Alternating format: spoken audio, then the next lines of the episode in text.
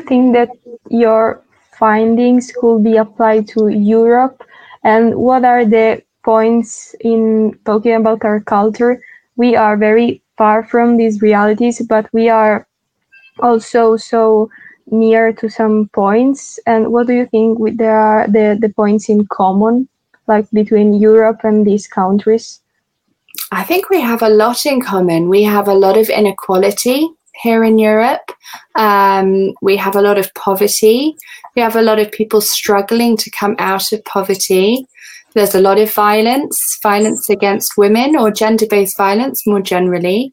Um, we have a lot of issues um, with with climate impacts are going to come, and we have impacts on our supply chains, um, on the way in which our envir- our environments are being farmed, the way in which we're caring for uh, the planet more generally in terms of our emissions.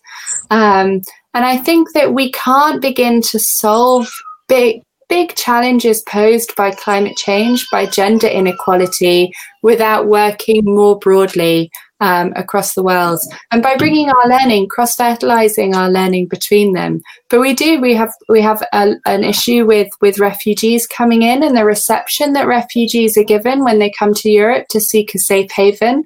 That's a big um, issue that that we see also happening in, in south to south migration. So we have a lot of commonalities. We, uh, as Jo Cox, a member of parliament in the UK, said, there's more that we have in common than divides us.